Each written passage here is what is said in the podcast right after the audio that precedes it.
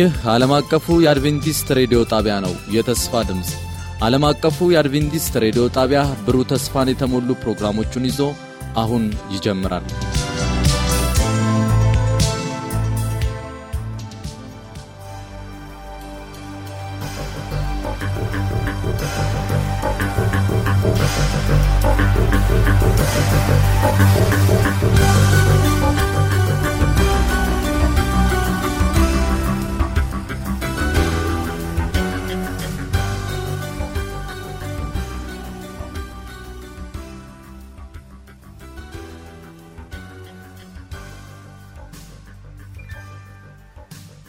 ሳምንት ክፍል አንድን ነበር ያጠና ነው። ዛሬ ደግሞ ክፍል ሁለትን የእግዚአብሔር ማተምና የአውሬው ምልክት በሚል ርዕስ ይዘን ቀርበናል። አብረውኝ ለውይይት ያሉትን ላስተዋውቃችሁና ወደ ውይይታችን እንገባለን። አብሮኝ ፓስተር ቴድሮስ እንዲሁም እህቴ ትትና አብራኛለች። በመሆኑም አብራን ደግሞ በቴክኒክ ቁጥጥሩ ሰሎሜ አብራን የምትቆይ ይሆናል። ውይይቱን አብሬያችሁ የምቆየ ወንድማችሁ ሙሉ ነኝ። የመግቢያ ጥቅሱን ላንብብና እህቴ ትትና ጸሎት ታደርግልናለች። የመግቢያው ጥቅስ የሚገኘው ሳምንት የነበረው የመግቢያ ጥቅስ ነው።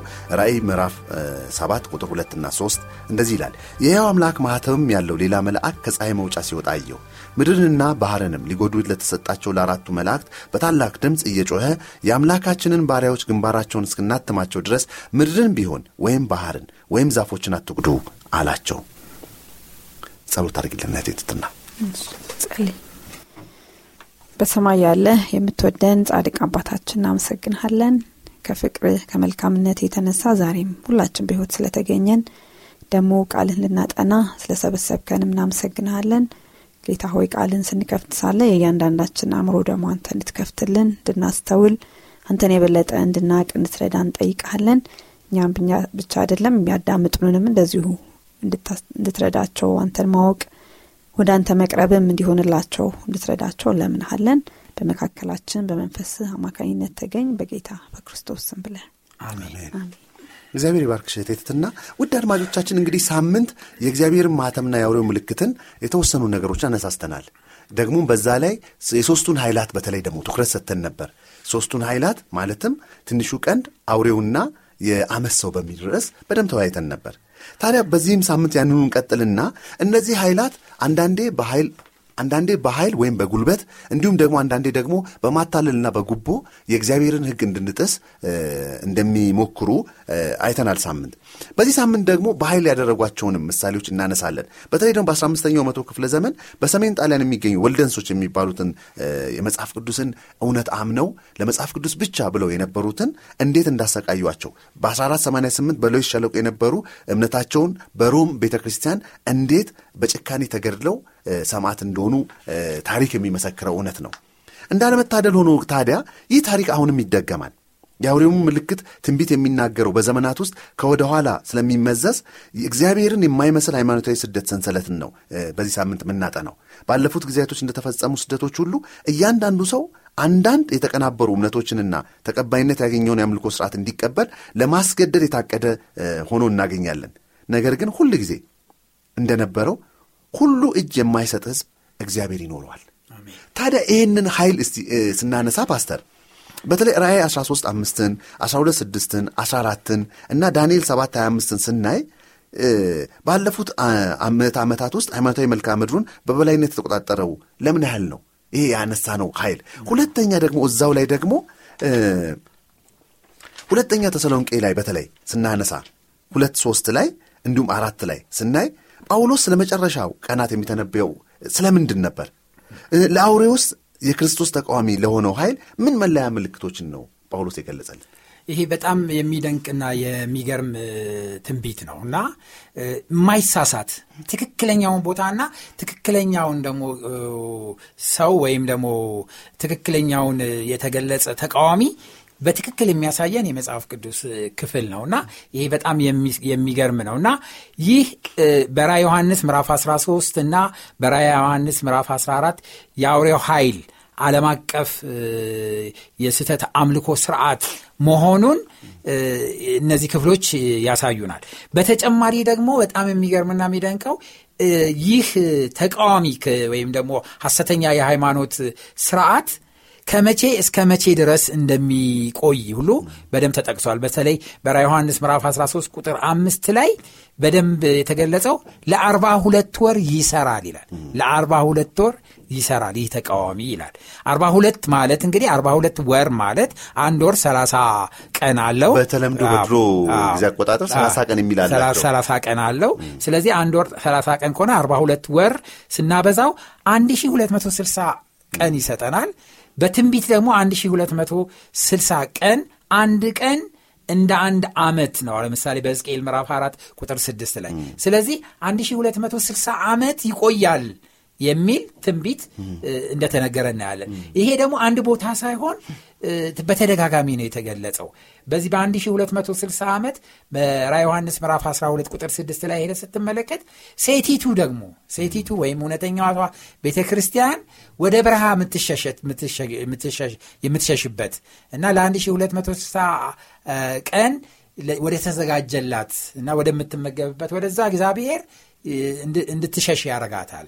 ስለዚህ በዚህ 1260 ቀን ውስጥ official የሆነች እውነተኛ ቤተ ክርስቲያን አትኖርም። ቅድም እንደጠቀስከው እነዚህ ዋልደን ሰዎች በአልፐስ ተራራ ውስጥ ተሸሽገው እውነትን ይዘው እና ርቀው ነበር ከ official እንቅስቃሴ ወይም በግልጽ ከመንቀሳቀስ ይልቅ ይሄ ተቃራኒው ኃይል የእግዚአብሔርን እውነት የረገጠው ኃይል ስላሳደዳቸው እንደሸሹ እንመለከታለን።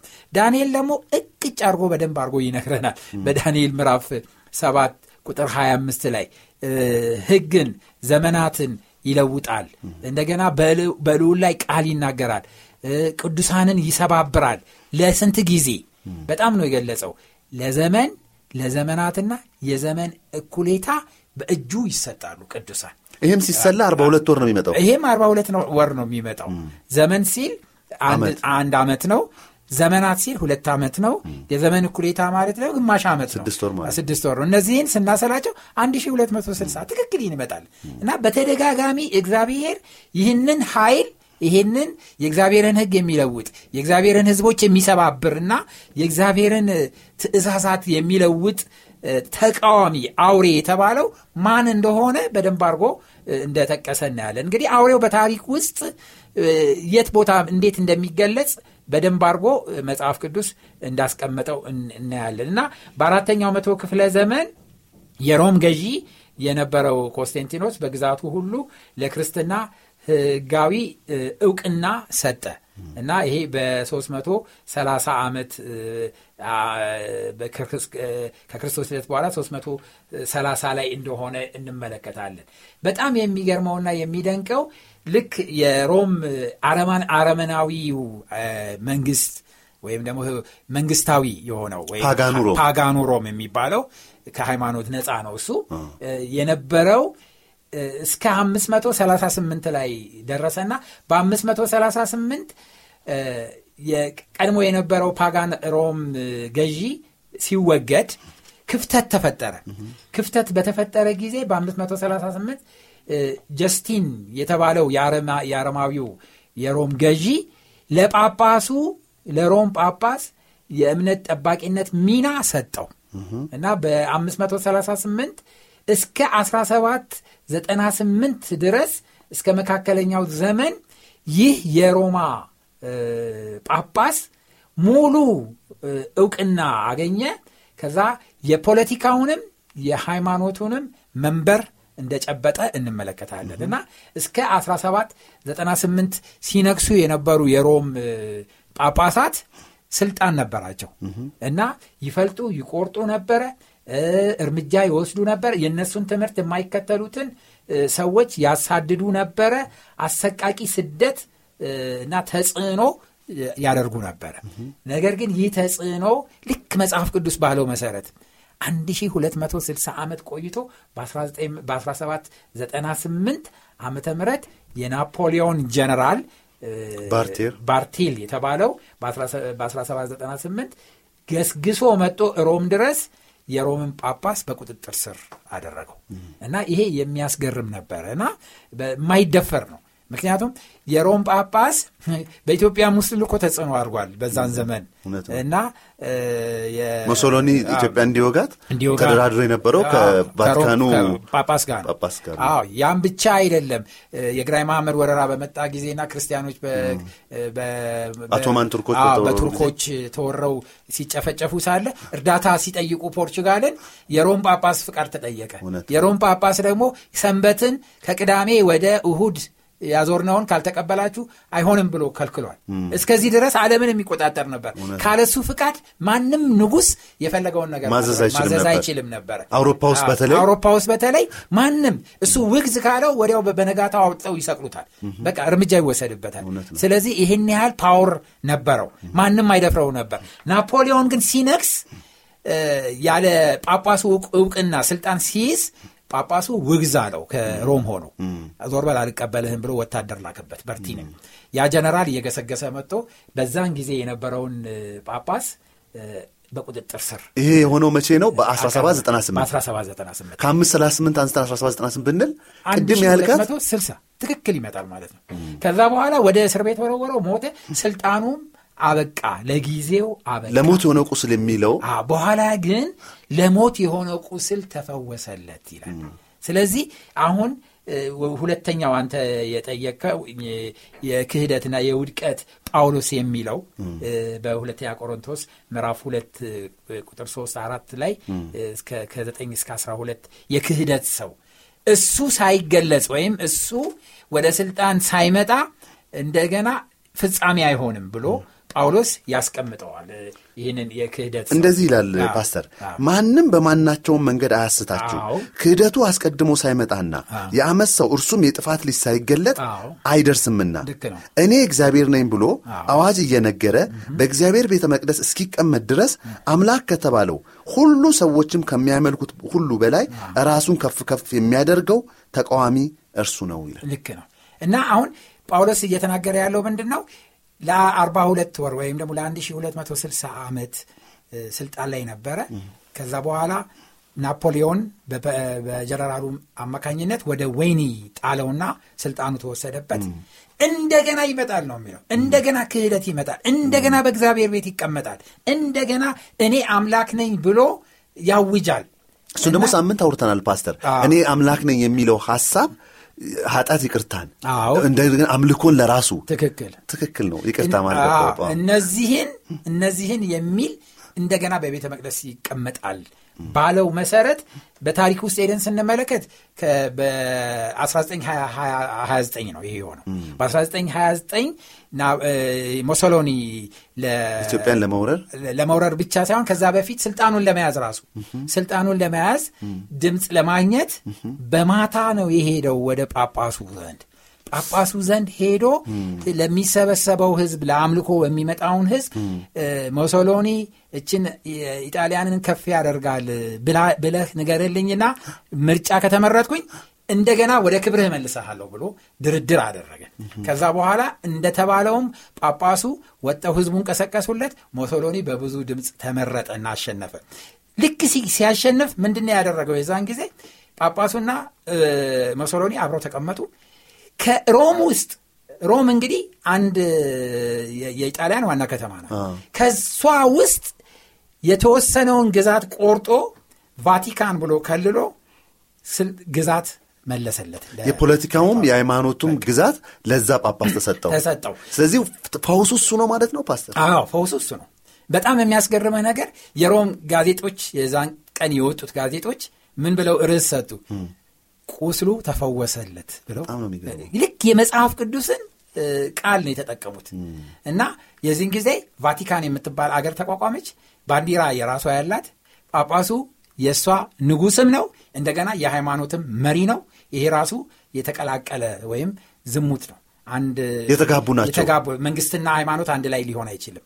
በዓለም ላይ መንግስትና ሃይማኖት አንድ ላይ አድርጋ የምትመራ ቫቲካን ናት። ባቢሎን የምትባለው ግዛት እሷ ናት። ስለዚህ ቁስሉ ተፈወሰለት መጽሐፍ ቅዱስ ሲናገር ደግሞ ቁስሉ መፈወስ ብቻ አይደለም አለም ሁሉ እያደነቀ ይከተለዋለው የሚለውና ወደ በኋላ ላይ ስንመለከት በደንብ እናብራረዋለን በዚህ በራ ዮሐንስ ምዕራፍ 17 ላይ ያለውን ስንመለከት እና ስልጣን ሁሉ እንደሚመለስ አለም በሙሉ እንደሚከተለው እንመለከታለን ማለት ነው። ስለዚህ ያ አንተ ቅድም በመግቢያ ላይ እንደጠቀስከው ድሮ የነበረው ስደትና መከራ እንዳለመታደል ሁለተኛውን በመጨረሻ ዘመን እንደሚመጣ የሚያመላክቱ ነገሮች እንደሆኑ ነው የምንመለከተው እግዚአብሔር ይስጥልኝ ፓስተር፣ በደንብ አርገ ተንትነኸዋል። እውነት ነው። ይሄ የመጽሐፍ ቅዱስ ትንቢት በእግዚአብሔር ቃል ላይ ስለተደራደረ በወንጌል ፈንታ ሰብአዊ ልማዶችን ስለተካ እና ከመጽሐፍ ቅዱስ እውነት ስላፈነገጠ ኃይል እየገለጸ መሆኑን ማስታወስ እጅግ አስፈላጊ ነው። እነዚህ ትንቢቶች ህዝብን ለኢየሱስ ዳግም መምጣት ለማዘጋጀት የተሰጡት አስደናቂ ፍቅር ባለው አምላክ ነው። ከእግዚአብሔር ቃል ስላፈነገጡና ከአዲ የሃይማኖት ድርጅቶች ተግሳጽ ናቸው። ይህ በውስጣቸው ስላለው ህዝብ በግል የሚገጥም ላይሆን ይችላል። መርሳት የሌለብን እሱን ነጥብ ማንሳት አለብን። ምክንያቱም ምንድን ነው እዛ ውስጥ ያሉ ግን እግዚአብሔር የሚወዳቸው ሰዎች እንዳሉ መርሳት የለብንም። ለእሱ ደግሞ አንድ ገጣሚ ጥቅስ አለ። ያም ጌታችን ኢየሱስ ክርስቶስ እንደዚህ ያለ እንግዲህ ሰዎች ሊያደርጉላቸው የምትወዱትን ሁሉ እናንተ ደግሞ እንዲሁ አድርጉላቸው። እዛም ላሉት ሁሉ በፍቅር የእግዚአብሔር ሰዎች እንደሆኑ አስበን ልናደርግ እንደሚገባ መግለጽ ፈልጌ ነው። እግዚአብሔር ይስጥልኝ። እህቴ ትትና ጋር ልምጣ። ትህትና እንግዲህ ለይተናል። ያቺ ትንሿ ቀንድ ስልጣኗ ምን ያህል እንደሆነ የእውነትም ደግሞ በምድር ላይ የነበራትን ስልጣን እንዴት እንደተጠቀመች አይተናል። እስቲ አሁን ደግሞ ያንን ስልጣን ደግሞ የሰጠው ዘንዶ ወይም የቀደመው እባብ እንደሆነ አይተናል። ሳምንትም ዛሬም አይተናል። ታዲያ ራእይ 17 12 14ን በምናነብበት ሰዓት የመጨረሻዎቹን ትዕይንቶች የሚገልጻቸው እንዴት ነው? በዚህ ቦታ የታየው ኃይለኛ ንጽጽርስ ምንድን ነው? እዛው ላይ አክለሽ ደግሞ ራይ 14 ዘጠኝን ከራይ 14 12 ጋር ስናነጻጽረው የእግዚአብሔር ሕዝቦችን መለያ ያደረገው እንዴት ነው? የአውሬውስ ምልክት የሚደረገው ምናችን ላይ ነው? የእግዚአብሔርስ ማህተም? እሺ ከመጀመሪያው ጥያቄ ስንነሳ እንግዲህ በራይ ምዕራፍ 17 ላይ የተገለጸው ሀሳብ ምንድን ነው በምናይበት ጊዜ ጥቅሱን ስናነበው አጠር ያለች ቁጥር ስለሆነች ጥሩ ሀሳብ ይሰጠናል እና እንደዚህ ይላል ከራይ 17 ቁጥር 12 ጀምሮ እንደዚህ ይላል ያያቸውም አስሩ ቀንዶች ገና መንግስትን ያልተቀበሉ አስር ነገስታት ናቸው። ዳሩ ግን ከአውሬው ጋር ለአንድ ሰዓት እንደ ነገስታት ስልጣንን ይቀበላሉ። እነዚህ አንድ አሳብ አላቸው። ኃይላቸውንና ስልጣናቸውንም ለአውሬው ይሰጣሉ። እነዚህ በጉን ይወጋሉ። በጉም የጌቶች ጌታና የነገስታት ንጉሥ ስለሆነ እነርሱን ድል ይነሳል።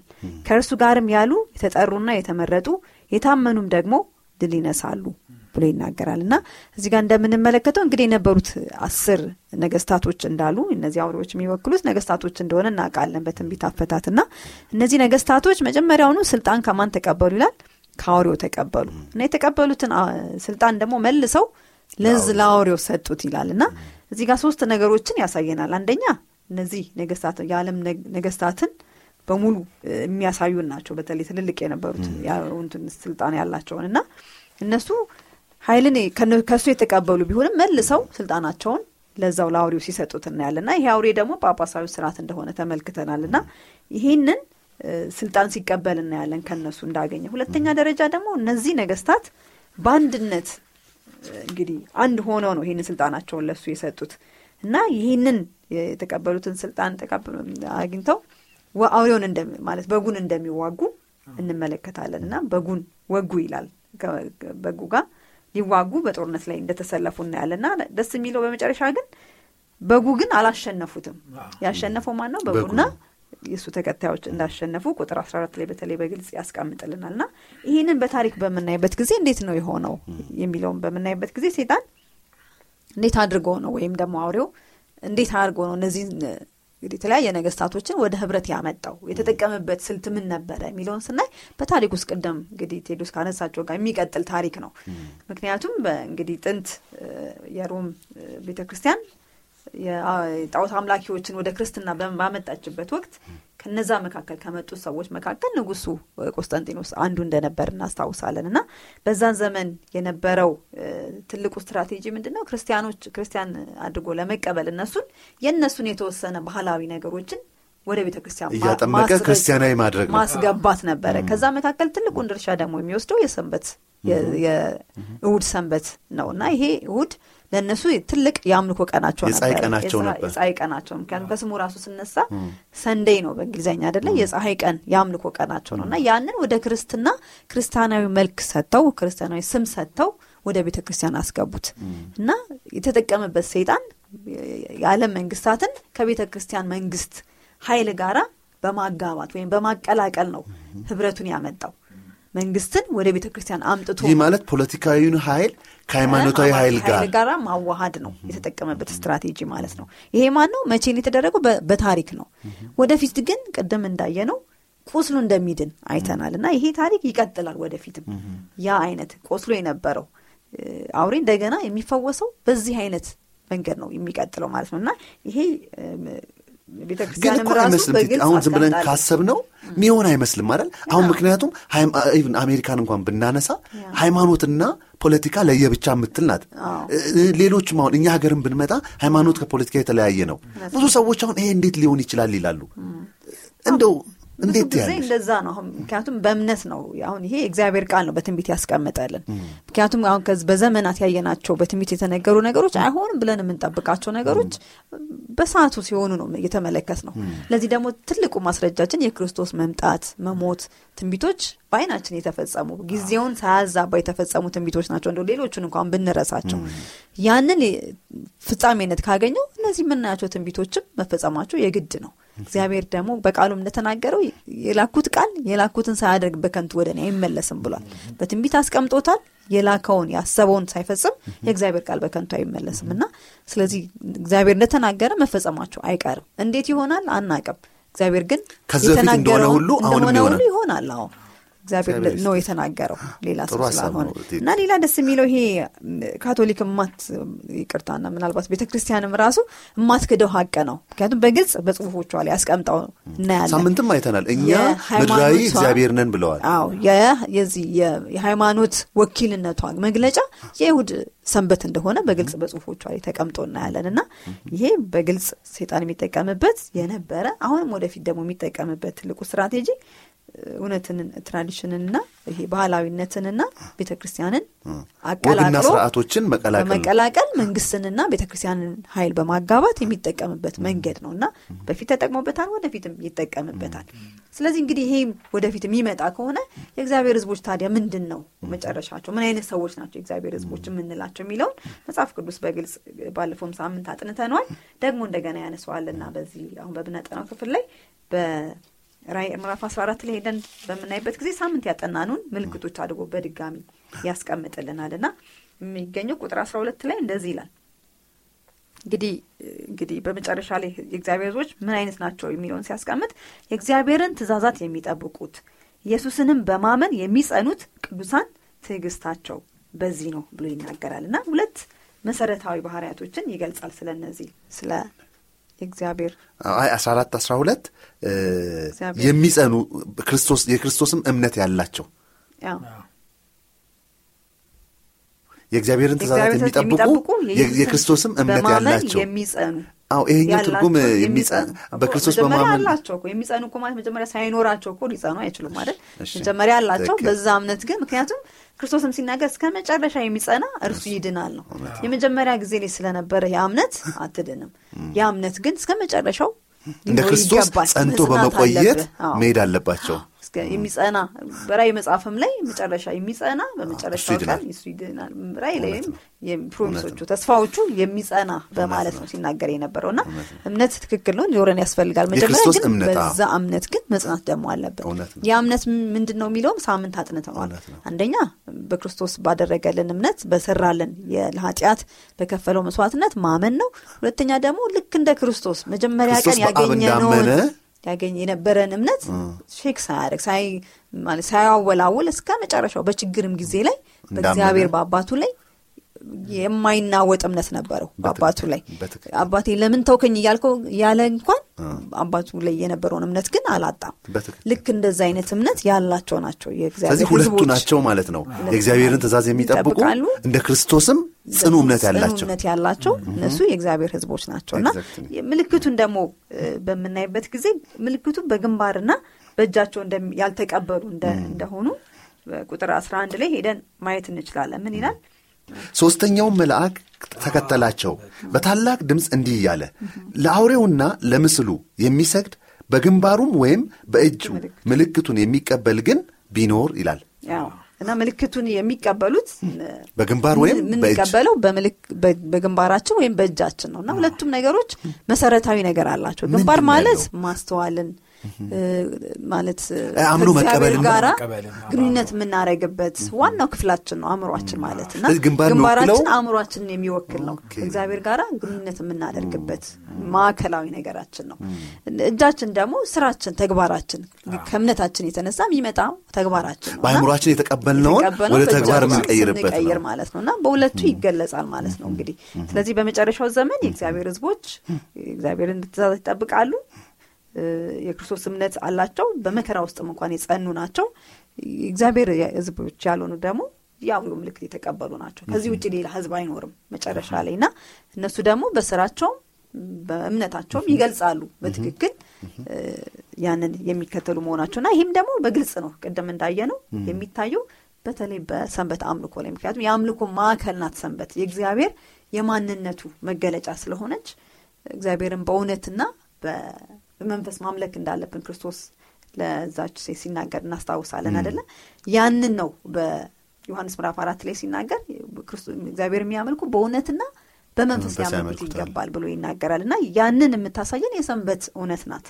ሰንበትን ተቃራኒ ያዘጋጀው ሰይጣን ወይም ያቺ አውሬው ያዘጋጀው የዛ ተቃራኒ ወይም ደግሞ ምንድን ነው ካውንተርፊት ሐሰተኛውን ሰንበት ያዘጋጀው ምልክት ነው። ያንን እግዚአብሔርን የማይቀበል ሰው በዛ በማረፍ እግዚአብሔርን ለዋላዊነት ሳይሆን የቤተ ክርስቲያኗን ለዋላዊነት ወይም የፓጋን ሮምን ለዋላዊነትን እየተቀበለ ነው ማለት ነው። የአውሬውን ምልክት እየተቀበለ ነው ማለት ቅድም ያልሽውም ጋር ይገጥማል ቲቲ። እንደው በአእምሮና በእጅ የሚለውም እኮ የሰንበትን እውነት በአእምሯችን ተቀብለን በተግባራችን ደግሞ ባለማድረግ ስንገልጽ ማህተሙን ነው የሚያሳየው። ትክክል ነው እና ይሄ የዛሬ ልምምዳችን ነው። በኋላ ላይ ደግሞ ትልቁ መርሳት የሌለብን ዛሬ የምናደርገው የተለማመድ ነው እውነት ነው። መጨረሻ ላይ የሚያጸናን ዛሬ ስለ ሰንበት እውነት ቸልተኞች ብንሆን ወደፊት ልናገኘው አንችልም ያንን እውነት ስለዚህ ዛሬ በጊዜ ልንለማመደው ይገባል። በችግሩ ጊዜ ላይ መከራው በሚመጣበት ጊዜ ያለ ምንም መናወጥ ጸንትን መቆም እንድንችል ዛሬ እንለማመድ እግዚአብሔር ይባርክሽ። በጣም ትልቅ ሀሳብ ነው ያነሳሽው። እንደው ብንቀጥል ደስ ባለኝ። እንደው ግን ፓስተር እንደው የእሷን አሁን ሰዓትም ስለሌለኝ ሁለት ደቂቃ አይሞላም ያለን እንደው አሁን የሰንበት ያልሽበት ትልቅ ነጥብ ስለሆነ እዛው ላይ ልጨርሰው። ሰንበት ነው የጠላው ለምንድን ነው?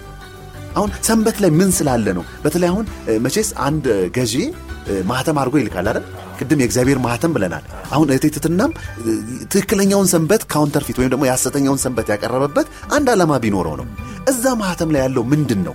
ሁለተኛ ደግሞ ይሄ እውነት ቅድም እቴትትና ስታወራ ያ ሃይማኖትና መንግስት የሚቀላቀሉ አይመስሉም ስንል ነበር አይደል? አሁንም የቅዳሜን ወደ እሁድ ዓለም አቀፋዊ ህግ የሚመጣ አይመስልም። እንደው በዚህ ዘመን የምናያቸው እንቅስቃሴዎች አሉ? በጣም ጥሩ ነው በመጀመሪያ ማህተብ የሚለው እንዴት ነው ሰንበት ላይ የሚገለጸው? በሰንበት ውስጥ የሚገለጸው? የሰንበትን ህግ ራሱ ዘጸአት ምዕራፍ 20 ላይ ከቁጥር 8 እስከ 11 ሄደን ስንመለከት የሰንበትን ቀን አስብ ትቀድስ ዘንድ ስድስት ቀን ስራ ተግባርህን ሁሉ አድርግ። ሰባተኛው ቀን የእግዚአብሔር የአምላክ ሰንበት ነው። በእሱ ስራ ትስራበት ምክንያቱም እግዚአብሔር ስድስት ቀን ሰማይና ምድርን ፈጥሮ በሰባተኛው ቀን አርፏልና። ስለዚህም እግዚአብሔር ሰባተኛው ቀን ባርኮታል ቀድሶታል ይላል። ለይቶታል ማለት ነው። ለይቶታል ይላል። አሁን እዚህ ውስጥ አንድ ማህተም ሶስት ነገሮችን ይይዛል። ህጋዊ ለመሆን አንደኛ ስም የባለስልጣኑን ስም መኖር አለበት። ሁለተኛ የባለስልጣኑ ስልጣን መኖር አለበት። ሶስተኛ የባለስልጣኑ የአስተዳደር ክልል። ስለዚህ ስም ስልጣን ክልል ክልል መኖር አለበት